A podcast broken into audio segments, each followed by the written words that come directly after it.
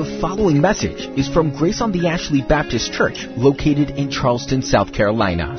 For more information about Grace on the Ashley, visit graceontheashley.org.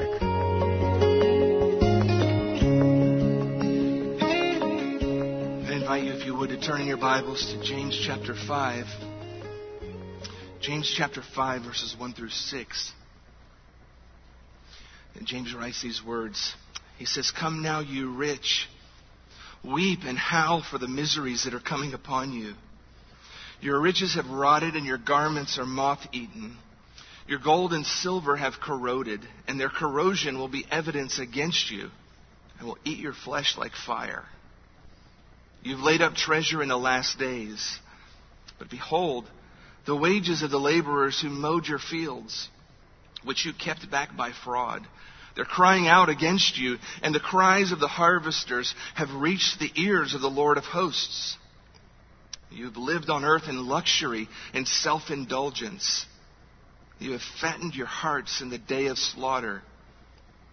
You have condemned and murdered the righteous person, and he does not resist you. That's the word of the Lord. Let's pray together. Lord, your word is rich. Your word is powerful. It is by your word that you speak to us today. You, being God, who resides in brilliant light in the glory and splendor of heaven and yet who by your Spirit empowers the praise of your people, you seek to meet us through your living word. And your word, Lord, falls on deaf ears apart from your Spirit who awakens us and opens up our minds to understand it and captivates our will that we would be drawn to obey it. And so today, O oh God, as we continue and finish this difficult text that assaults us, really, in many ways. We pray for your grace, your grace to hear, your grace to understand, and your grace to submit to you in all things. And it's for the glory of Christ that we pray. Amen. We began last week looking at this text, this text which amounts to a warning to the wealthy that James lays out in verses 1 through 6 of chapter 5. It, it, really continues the theme that James has been playing out all throughout this book as we've studied from verse 1 of chapter 1 now into the last chapter.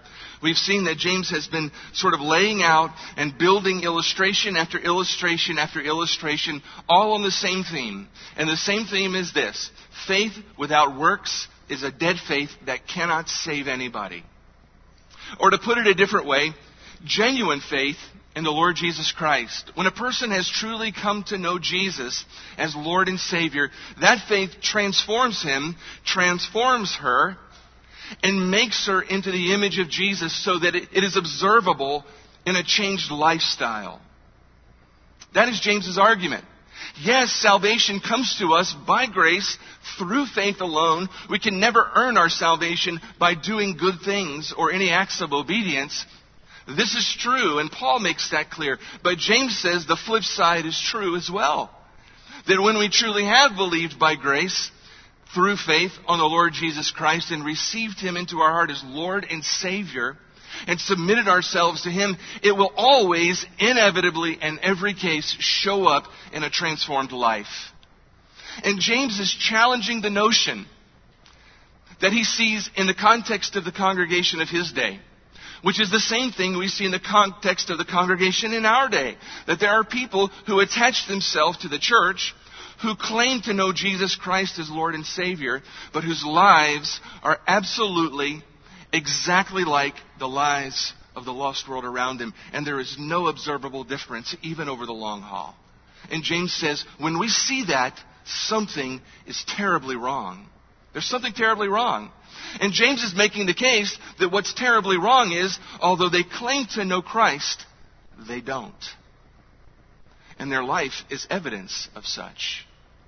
When we know Jesus, He changes us. And we're not the same people we used to be. And it shows up really, that, that transformation sort of invades really every piece and part of our lives. And that's why James has been moving around in different spheres of our life through this book, causing us to look in the mirror and examine ourselves and ask the question, have I seen transformation in this area of my life? He's talked about our tongues and the way we speak, the kinds of words that come out, how we talk about other people when they're present and how we talk about them when they're not. He's saying there's a discernible difference between the way believers navigate that and the way the lost world around us navigates that. He's talked to us about temptation and trouble when it comes into our life and how we respond to that. And he says believers respond differently when life goes south than lost people do. He's talked to us about how we live in relationship to the world around us. He's talked to us about how we plan for the future. And so on and so forth. And when we get to chapter 5, it's though he's becoming more and more personal. And when we get to chapter 5, and he deals with what is one of the most sensitive areas of a person's life, one of the most delicate pieces of our life to challenge. And that's how we navigate with our wealth and with our possessions, with our money and our things. And James is just making the same case. That if we've been transformed by Christ, then the way we navigate with our money and with our things is going to look different than the way the world navigates with their money and their things. The way we pursue those things, the way we regard them when we have them, the way we regard them when they're gone is going to be different. And it's clear that there are those in the church to whom James writes, and those in the surrounding community to whom he would like to communicate, for whom this needs to be challenged. And maybe there's some here today for whom this is an area of life that needs to be challenged. James does not condemn wealth. He does not condemn possessions as a whole. He, and in this, he's absolutely consistent with the rest of Scripture. He doesn't say money is evil or possessions are evil, that you should be poor and have nothing. That's not James's argument at all. In fact, he argues what the rest of Scripture argues that it is quite possible to be both wealthy and godly. He just says it's hard. It's possible, but it's hard. Which is essentially what Jesus said when he gave an illustration. And he said, Do you remember? It's easier for a camel to go through the eye of a needle than it is for a rich person to enter the kingdom of God. It's the same message Jesus had. It's possible to be wealthy and godly, it's just hard. It's just hard. 1 Timothy chapter 6, Paul writes to the same issue. In verse 17, he says this As for the rich in this present age, charge them not to be haughty, nor to set their hopes on the uncertainty of riches, but on God, who richly provides us with everything to enjoy. They're to do good, to be rich in good works, to be generous and ready to share, thus storing up treasure for themselves as a good foundation for the future so that they may take hold of that which is truly life. Do you see Paul saying, look, it's possible to be godly and wealthy. It's possible to be both. This is not a condemnation of wealth. He's saying, in fact, it is very possible to be rich in this world and to be rich towards God. And he lays out for us what that looks like. He says the rich person who's also godly is the person whose hope and whose security and whose trust is not set on his wealth, but is set on God. He's a person who, who does good and is rich in good works beyond just being rich in money. He's a person who's generous and, and ready to share from the wealth that God has blessed him with. That she understands what it means to not just store up treasure on earth, but also is given to storing up treasure in heaven as well. Who understands that true life, real life, eternal life, does not exist here, but it exists there. And the wealth that we have here lasts only for a moment. The treasure we store up there is forever. It's possible to be rich. It's possible to be wealthy and godly. It's just hard. J.C. Ryle says it this way, and I love this. He says, Money, in truth, is one of the most unsatisfying of possessions. It takes away some cares, no doubt, but it brings with it quite as many cares as it takes away. There's trouble in the getting of it, there's anxiety in the keeping it, there are the temptations in the use of it, there's the guilt and the abuse of it, there's the sorrow in the losing of it. There's the perplexity in the disposing of it. Two thirds of all strifes, quarrels, and lawsuits in the world arise from one simple cause money. Read an article just recently that followed the lives uh, of people who had won the lottery. And it was remarkable to read this article and to see how the winning of the lottery, the, the sudden, uh, the sudden accumulation of wealth, in more cases than not, in fact, in most cases, absolutely brought more trouble into their lives than they had before the money came. And they often, most often, ended up in worse shape than they were before they won the lottery. It's sort of a life application of what J.C. Ryle is actually arguing here. That money does solve some problems on this life, but it also brings with it a world of other problems. Physical problems beyond just the spiritual. So the problem isn't the wealth, the problem isn't the money, the problem lies in our attitude toward our wealth and possessions and our affections for our love and possessions. In 1 Timothy chapter 6, that same chapter, a few verses earlier, Paul writes this. He says, Godliness with contentment is great gain. For we brought nothing into the world, and we cannot take anything out of the world.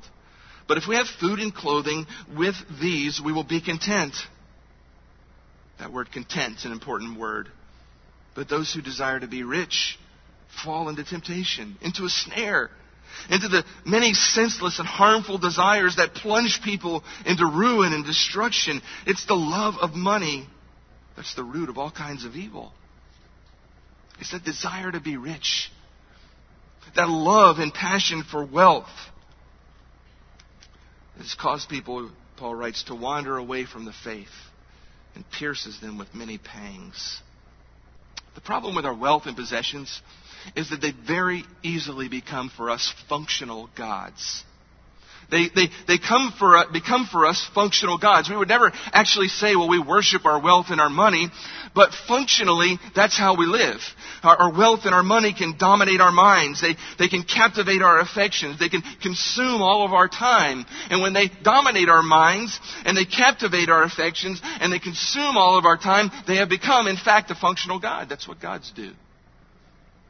And that's where the problem lies. I've shared this before when I've spoken on the issue of money and wealth and possessions. It's a story from, it's actually an illustration from a book called The, the Day America Told the Truth. It's a bit of a dated book now, but the illustration is still pretty powerful. In, in it, the author quotes a survey that was done in America, and the study was this, what would you do for $10 million? What would you do for $10 million? And I'll just, David, just go put the whole, the whole deal up there so you can see what people would do for $10 million. 25% would abandon their entire family. 25% would abandon their church. I think that there's liars there. Probably 75% would do that. There's a lot of churches out there, right? Um, 23% would become prostitutes for a week or more for 10 million bucks. What about that? Give up their American citizenship. 16%. 16% would leave their spouses. 10% would withhold testimony and let a murderer go free. 7% of people in the survey would kill somebody for 10 million bucks. Wow. Now you and I look at that list and we say, man, I don't, I don't think I would do any of those things for 10 million bucks. But it just shows for us the power of money and wealth to captivate and to motivate, right? People to do things that they would never normally do. And it is in this that we find the problem. And that's what James is challenging here in James chapter 5. He's saying, listen, you cannot be in love with money and be in love with God at the same time. You cannot serve your wealth and possessions and serve God at the same time. If your lifestyle um, paints a picture of a love of wealth and possessions, the reality is you probably don't know Christ. And you need to repent and trust Christ. And so that's what James is challenging here in this text. He's calling out the rich. He says, Come now, you rich, weep and howl for the miseries that are coming upon you. I mean, that's a, a sort of a bold and stirring sort of a beginning, right? Come on now. Hey, wake up, you rich people. This wealth that you think you have, that you're enjoying, it's going to kill you. That's what he's saying. And James challenges them on the very premise. He says, Here is why your wealth and your possessions are going to kill you. Here's what's wrong with the way that you have gained and are dealing with wealth and possessions that has corrupted your soul. And he told us last week, we saw the first point in verses 2 through 3. He says to them this One of the problems with your wealth and possessions is this it's been selfishly hoarded. It's been selfishly hoarded. We saw in verses 2 and 3. Your riches have rotted, your garments are moth eaten, your gold and silver have corroded, and the corrosion will be evidence against you and will eat your flesh like fire. You've laid up treasure in the last days. And all that is saying is, look, you've got all this stuff. You've got all the things that are sig- signifying wealth in your day. You have lots of food where people are starving. You have lots of clothes where most people only have one set to wear. You have lots of silver and gold where most people have none. In fact, you've got so much of it, you've got pile after pile after pile pile of it that you've hoarded so much you can't even use it. The food is rotting because you'll never get to eat it. The clothes are getting eaten by moths because you have so many you'll never wear them all. The gold and the silver stuff is tarnishing. You don't ever, you don't ever polish it because you never even use it. It's just hoarded. And James says this is an evidence of a sinful, a sinful, sinful perspective on your wealth and possessions. You have hoarded lavishly stuff that you don't need for no other reason than you love it and don't want to part with it. When you're surrounded by a world in need who could desperately use it. And he says, because of it, you've, laid up treasure in the last days. And he's not talking about a good treasure, he's talking about a bad treasure. So that, that's the first problem. The first problem for the rich that they need to wake up from is this concept of selfishly hoarding their things, well beyond what they could ever use or need. But that brings us to a second point that James makes in verse 4. And we need to listen to this. He says, Behold, the wages of the laborers who mowed your fields, which you kept back by fraud, are crying out against you. And the cries of the harvesters have reached the ears of the Lord of hosts. Verse 6 You've condemned and murdered the righteous man. He does not resist you. This brings us to the second characteristic of these rich people that condemns them and their perspective on money and wealth. First, it was selfishly hoarded. Second, their wealth was unjustly gained. It was unjustly gained. They acquired their wealth at the expense of other people. As is often the case with people who accumulate wealth, not always, but as often the case with people who accumulate the wealth, these people have acquired their wealth at the expense of other people. And we find that the primary thing they've been doing is ripping off poor working class people. The poor workers who are mowing the lawn are getting ripped off so these guys can store up and hoard their wealth. They've been holding back their wages. And it's important to understand that in James' day, most people were poor peasants who were, who were workers, who worked with their hands, who worked and lived barely, you know, made just enough income to barely survive. It wouldn't have been uncommon for them to work for a day in order to buy food for their family for the next day. And go to work the next day in order to earn money to buy food for their family for the following day. They couldn't afford a lawyer to go to court and sue anybody. They couldn't risk, even then, being blacklisted from work altogether. If you complain against the rich man who employs you, he won't employ you anymore, and he may tell the other rich people, and they won't employ you, and then you starve to death. So what do you do? You take it. You have no choice but to take it. These workers didn't get paid. Their families often didn't eat. And here these greedy, wealthy landowners were hoarding up all of this wealth, and they were in the midst of that. In order to hoard it up, they were withholding pay from these poor workers. They were either withholding it for various reasons, keeping the wages for themselves, or they would pay them only a, a portion of what was agreed upon in order to get them to come back the next day and go to work. Or they would employ all sorts of other methodology intended at the end of the day to cheat the worker and to pad their own pockets. What was the result of all that? Well, the result of all that, James says, that some of these workers are starving to death.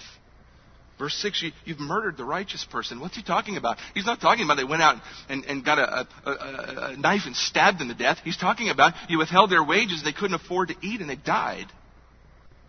You're literally robbing the poor in order to hoard wealth for yourself.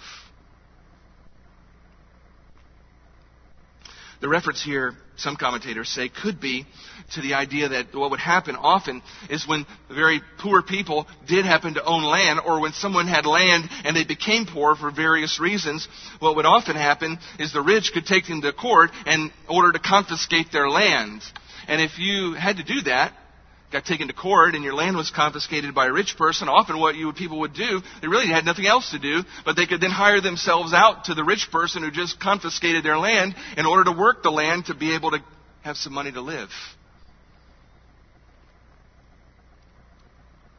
McCartney writes this. He says, The oppression of the poor is contrary to faith. It's akin to murder because it condemns the poor to poverty, and extreme poverty is soul destroying. It defaces the image of God in people, and thus it insults the poor person's maker. And he's right. To defraud the poor, to rob the poor who are made in the image of God, is to rob and defraud the God who made that man and who supplies his needs. Proverbs 14:31 says this, whoever oppresses a poor man insults his maker. But he who is generous to the needy honors him. This is exactly what James is reflecting. God's word is crystal clear on this particular matter. This kind of practice has absolutely been forbidden as long as God has been God. From the very beginning in Deuteronomy chapter 24, back in verses 14 and 15, you see, at the very beginning of the establishment of the Old Testament law, God had provided for the, the needs, the physical needs, particularly the food needs of the poor. He says this, you shall not oppress a hired worker who's poor and needy, whether he's one of your brothers or one of the sojourners who are in your land within your towns. You shall give him his wages when? On the same day before the sun sets for he's poor and he counts on it, lest he cry against you to the Lord and you be guilty of sin. I mean, God has always said to withhold the wages of a man or a woman who's done their work, particularly a poor person, is to sin against God. But the problem is, in James' culture and in our culture, the wealthy often think they're invincible and can do whatever they want to and have no concerns about any repercussions. Frankly, we could give illustration after illustration of that in our culture.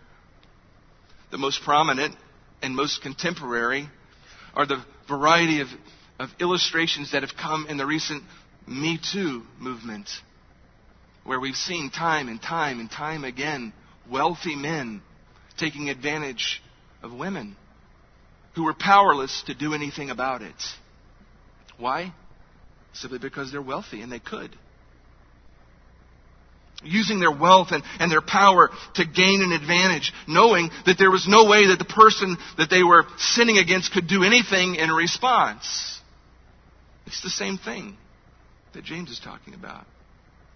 It's using wealth and power to take advantage of the powerless.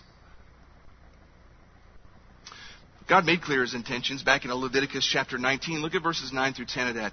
He says he's, this, he's establishing the laws for when the, the, his people came into the promised land. He said, look, you're going to get into the promised land and you're going to have lots of land to, to harvest and to, to grow food. And for you landowners, here's a rule for you. Here's a law for you. When you reap the harvest of your land, you shall not reap your field up to its edge. Neither shall you gather the gleanings after your harvest. That's the part that falls on the ground after when you're harvesting. And you shall not strip your vineyard bare, neither shall you gather the fallen grapes of your vineyard. You shall leave them for the poor or for the sojourner. I am the Lord your God. What was, what was God saying?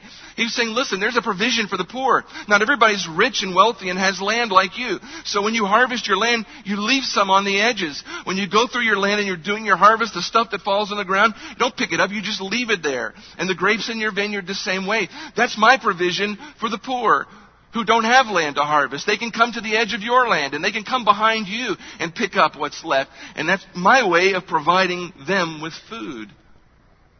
But you know what would happen? What do you think happened? There were wealthy people who looked at that and said, That's bad business. That's my profits going down the tubes. And so they'd reap right to the edge. And they'd pick up the gleanings and they'd leave nothing. Doing exactly the same thing that James is talking about here sinning against God and starving the poor in order to pad their own wealth. But God has another view of these things, doesn't He? It's time, I guess, maybe to stop and just make a note. How does this apply today? Well, I think it, uh, at least in one way, it applies. It applies to people who today, in our day and age and in our culture, who either own businesses or who are business managers, people who have authority and ability to control the wages that people underneath them are paid.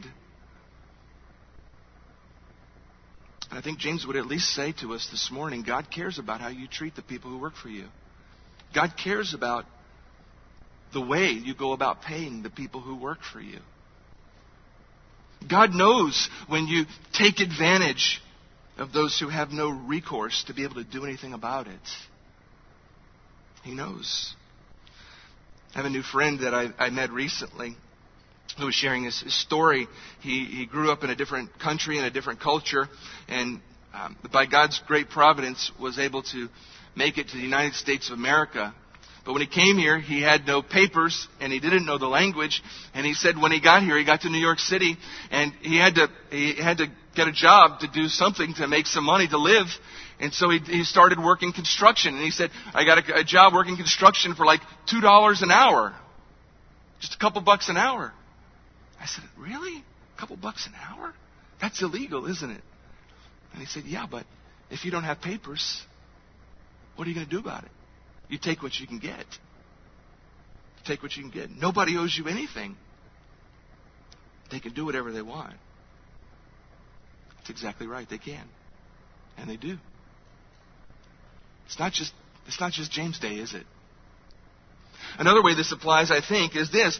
In fact, sort of playing off of that illustration, there's a, a, wealth of people in our culture right now who are people who live here but are not documented citizens of this nation. Now, you may have political feelings about how that's come about or how it should be dealt with, but regardless of what you think about those matters, it's wrong to take advantage of somebody who finds himself in that position. And it happens all the time.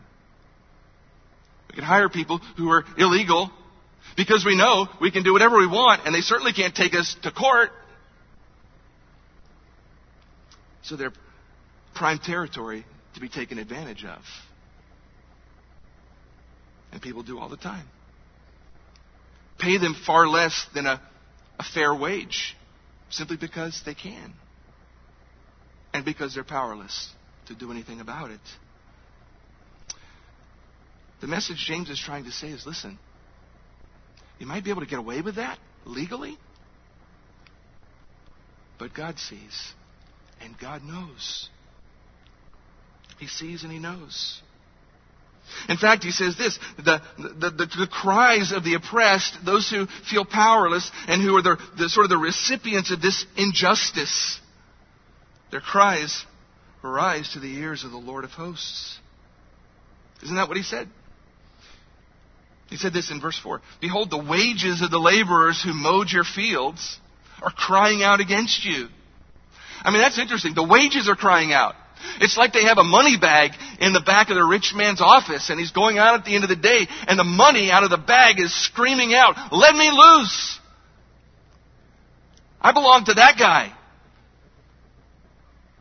I mean, that's a vivid illustration, isn't it? The money is crying out to God.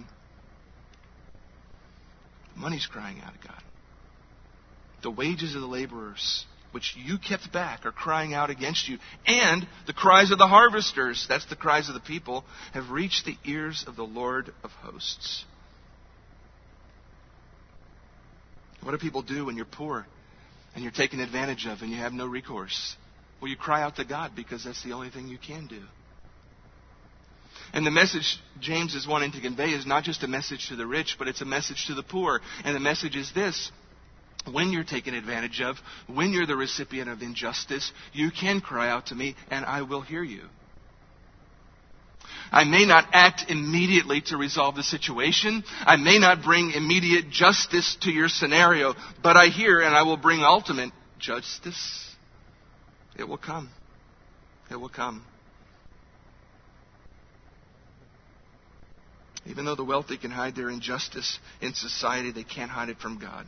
He knows their deeds and he'll hold them accountable. In fact, the, it says here that their cries rise up to the Lord of hosts. That word Lord of hosts is an interesting sort of description of God. It's not one that we see all that often in the scriptures, and it, off the surface, it doesn't uh, really, uh, it isn't too vivid to us. Sometimes you'll see that translated to Lord Sabaoth. It's one of our one of our songs that we sing sometimes. I can't remember which one it is. Um, oh shoot, is it Mighty fortress is our God. Lord Sabaoth is his name. You may not have known what that means. It means the Lord of hosts. It means the Lord uh, of heavenly armies. It's a picture of God as the captain of a heavenly army coming to bring justice to the poor. It's a really vivid image. The cries of the money bag and the cries of the harvesters, these poor people who are being taken advantage, have risen to the Lord, and the Lord is assembling the armies of heaven, and He's coming to lead them against these wealthy people who are taking advantage. It's a pretty devastating, frightful picture. You think you're getting away with taking advantage of the poor and padding up your, your hoards of stuff on their backs. But God is coming, and He's bringing an army.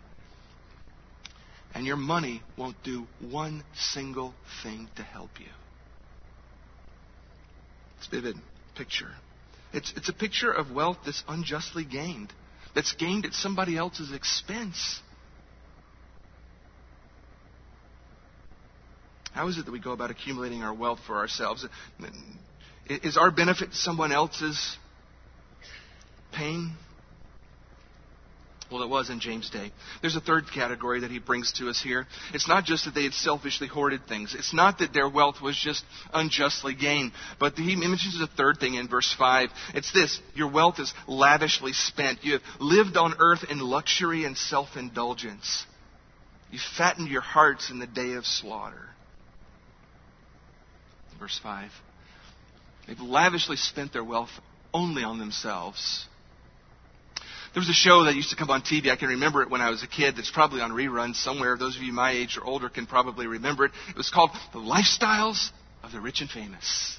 Do you remember that show? Raise your hand if you remember that show. Lifestyles of the Rich and Famous. It was a popular show. I remember as a kid, I used to like to watch that one, you know. They'd be like a whole expose. There'd be some rich and famous person, and they would do a whole show on their lavish lifestyle. You'd see their home, you'd see all the things that they had, and you would see all the things that their wealth had, had purchased for them.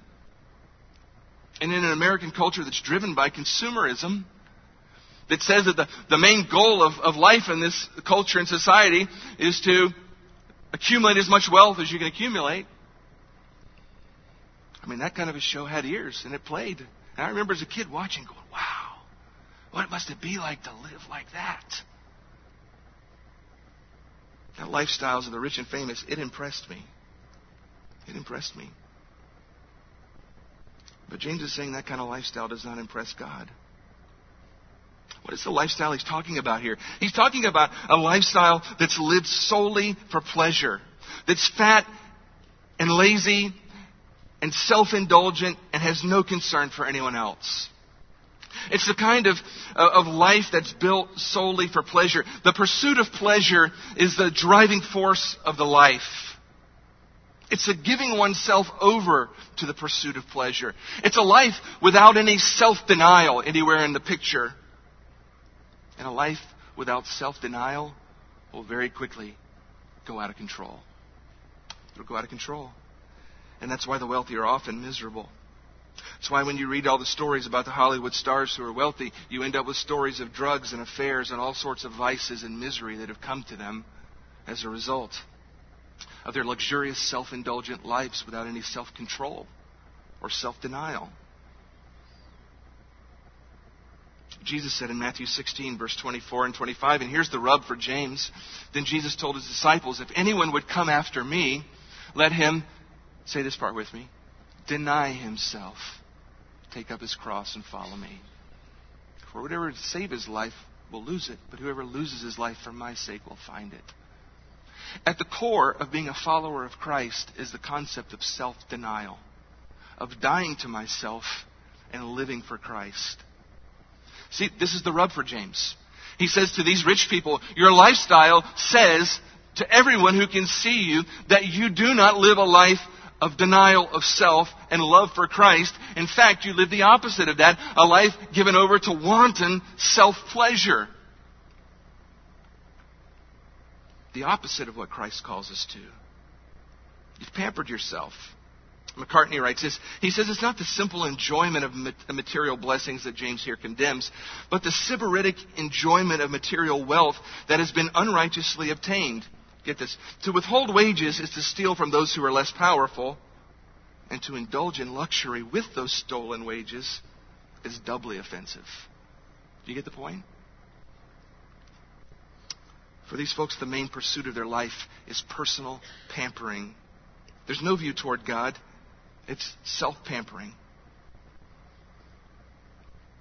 James says, listen, if this is what your money and your wealth and your possessions do to you, if this is how it manifests in your life, it's driven you to live a life that is completely revolving around you and pampering yourself, and that's the primary pursuit of your entire life, don't claim to know Christ. Christ hasn't transformed your heart. you don't know him. In fact, he says this you fatten your hearts in the day of slaughter. Now, when you read that, you wonder, what in the world does that mean? You fatten your hearts in the day of slaughter. It's a very vivid imagery. It's the image, just think of a field with lots of cows. And what do the cows do in the field?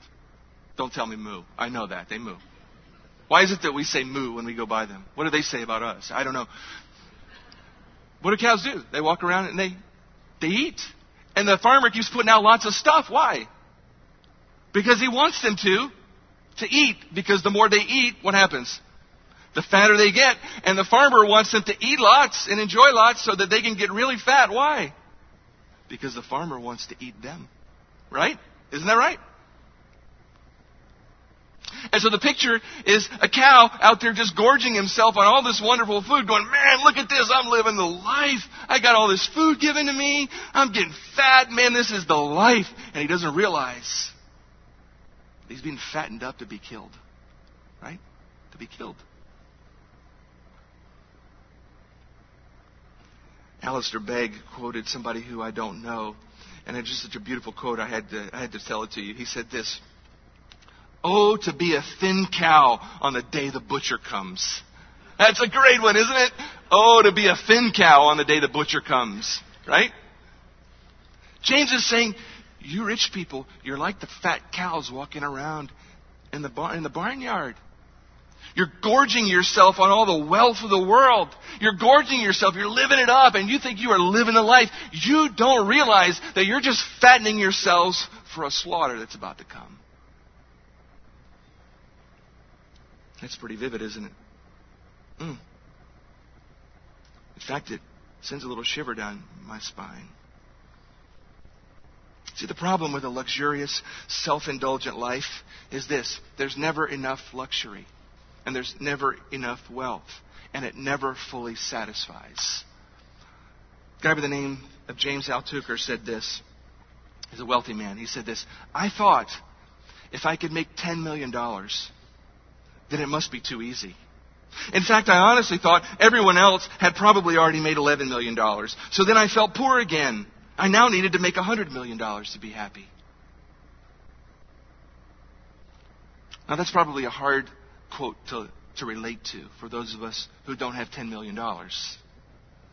But it testifies to the reality that wealth never fully satisfies no matter how much you accumulate. And you could go to Ecclesiastes chapter 2. We don't have time this morning.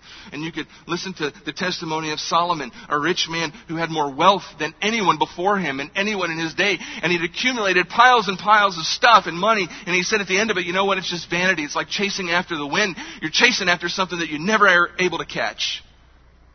It's a waste of time. It's a fool's errand.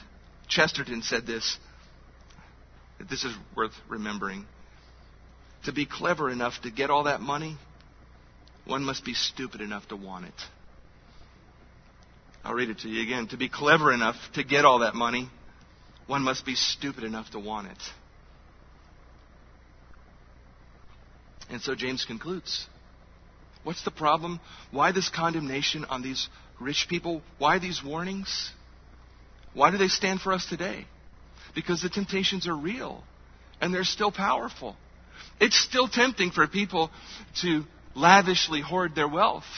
particularly in a culture like ours where, where what, the, what how do you even define that compared to the rest of the world? It's still tempting to be able to navigate in business or to be able to navigate in life in such a way that you're, you're benefiting at somebody else's expense, that you're taking advantage of a poor person in order to build your account. There's still the temptation to live a life that just revolves around sort of lavish self pleasure. And James is just arguing that this is incongruent with faith in Jesus Christ. The Bible has made clear how believers ought to invest their money. And I'm just going to put this list up there for you with very little comment because our time is up. But I want you to see it. The scriptures talk to us about how we should invest our wealth and our money. What do we do with it when we're blessed with income and wealth? When we have more? When it comes to us, what do we do with it? Just so you can put the whole, the whole list up there for us, Dave. We're told that we're to honor the Lord with our first fruits. We get that uh, from passages like Proverbs chapter 3. Honor the Lord with your wealth, with the first fruits of all your produce. The idea is simply this. As the Lord blesses us with income, we, we honor the Lord with that by giving back a portion of it as an offering to Him. It's a way of saying, Lord, this money isn't going to rule me. It belongs to you. It came from you. I'm grateful for it. I'm going to let go of some of it and I'm going to regularly practice letting go of some of it so that I don't fall too in love with it. It says, I'm going to give away some of it, Lord, because that helps me battle against my natural greed. I'm going to give back some of it to you because it's a constant reminder to me every time I do that that you are the source of my wealth. Scriptures tell us we're to provide for our families. 1 Timothy 5:8. If anyone doesn't provide for his relatives, and especially the members of his household, he's denied the faith and is worse than an unbeliever. It's a biblical responsibility for us to provide for our families, to take care of our families. We're to give generously and cheerfully to help other people. Romans 13 tells us we're to pay taxes, and we all give a collective groan this time of the year. The Bible tells us we're to plan wisely for the future. The Proverbs speak to this. And 1 Timothy chapter 6 says use, that, use the rest for personal and family enjoyment. This is how we use our wealth. This is how we use it. It's for the rich in this present age. We read this earlier. Um, don't, don't put your hope on the money, but on God who richly provides us with everything. Why? Say it with me. To enjoy. God isn't against your joy. He isn't against your pleasure. He isn't against you having a, a, joyful life and enjoying nice things and enjoying some entertainment and going out to a nice dinner and wearing clothes that are nice and driving a car that works and is fashionable. He isn't against all of those things. Those things aren't the problem. The problem is our attitude toward the money and the wealth and our love for it versus our love for Him. You know, as we kind of wrap this piece up, I'm just reminded that James, from start to finish, has been like a punch in the jaw, left and right, each week. Because James is, is giving us things one after the other that are, that are measures by which we have to measure ourselves. And I think probably if you're like me, every single one of these measures, you look at your own self in the mirror and you find roots of those sins in your heart. And it almost can drive you, if you're not careful, to despair. You can look at this and say, how could I ever live up? How could I ever live up? I have more than I could ever use. I don't give nearly as much as I ought to give away. I have more things than I, I need to have. I don't, I don't say the things I ought to say all the time. I don't always respond to temptation and trouble the way I ought to. And it can be, Lord, sort of like a pounding into the ground. But I, that's why I want to close with a reminder of James 4 6 and James 4 10. Because there are those who argue that James is all about the law, but James doesn't speak to the issue of grace.